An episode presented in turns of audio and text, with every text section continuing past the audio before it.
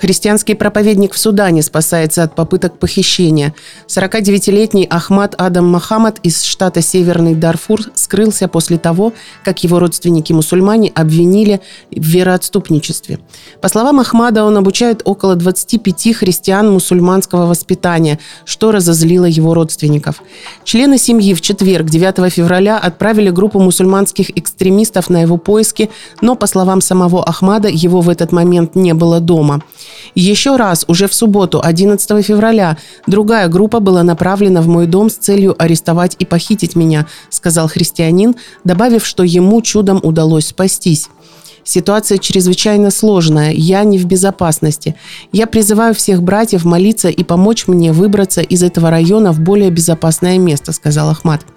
Он переезжает из дома в дом, чтобы избежать ареста или похищения мусульманскими экстремистами и вынужден голодать, так как не может посещать рынок, где работает из-за опасений за свою жизнь. Христиане в Судане и особенно в Дарфуре все чаще подвергаются преследованиям со стороны мусульманских экстремистов. В регионе зафиксировано уже несколько случаев только за последний месяц. Полностью доверяйте Богу. Пастор из Чикаго, проживший в палатке 345 дней и собравший 28,5 миллионов долларов, передает послание. Проповедник стал известен как пастор на крыше за его решение разбить лагерь, пока он не приблизится к своей цели в 35 миллионов долларов. Он спустился с крыши в октябре прошлого года. Нашей целью было построить центр в южной части Чикаго, сказал Брукс.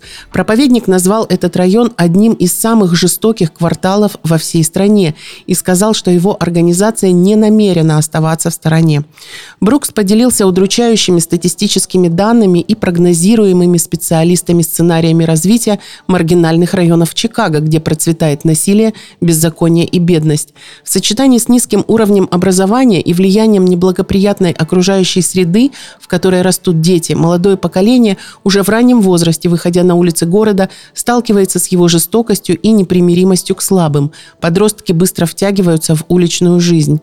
Необходимо присутствие церквей и общественных организаций, подобных нашей, нацеленных на работу с маргинальными слоями общества, чтобы у людей был шанс разорвать этот порочный круг, сказал Брукс. 17 человек были убиты и 20 получили серьезные ранения в результате теракта в Демократической Республике Конго. Взрыв бомбы произошел во время воскресного богослужения в Пятидесятнической церкви в Касинде в северной части страны недалеко от границы с Угандой. Представитель вооруженных сил Уганды в Конго заявил, что ответственность за нападение взяли на себя союзные демократические силы террористическая организация Исламского государства в Центральной Африке, запрещены в РФ. Диакон Евангелической церкви Касинди Мупани рассказал, что в тот день прихожане собрались отпраздновать крещение. Несколько членов нашей церкви погибли мгновенно, другие искалечены навсегда, сказал 42-летний мужчина французскому информационному агентству.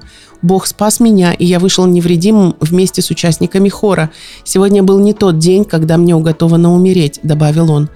Президентство Демократической Республики Конго осудило нападение, как и миротворческая миссия ООН, назвав его трусливым и подлым.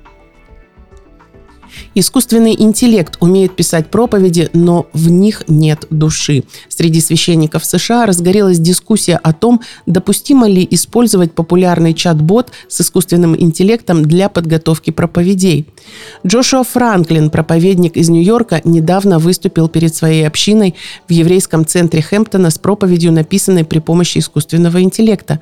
Речь на тысячу слов была посвящена доверию, уязвимости и прощению. Завершив проповедь, Франклин Франклин спросил у прихожан, кто, по их мнению, ее написал. Прихожане были в замешательстве, когда узнали, что автором речи оказался искусственный интеллект. «Вы хлопаете, а я до смерти напуган.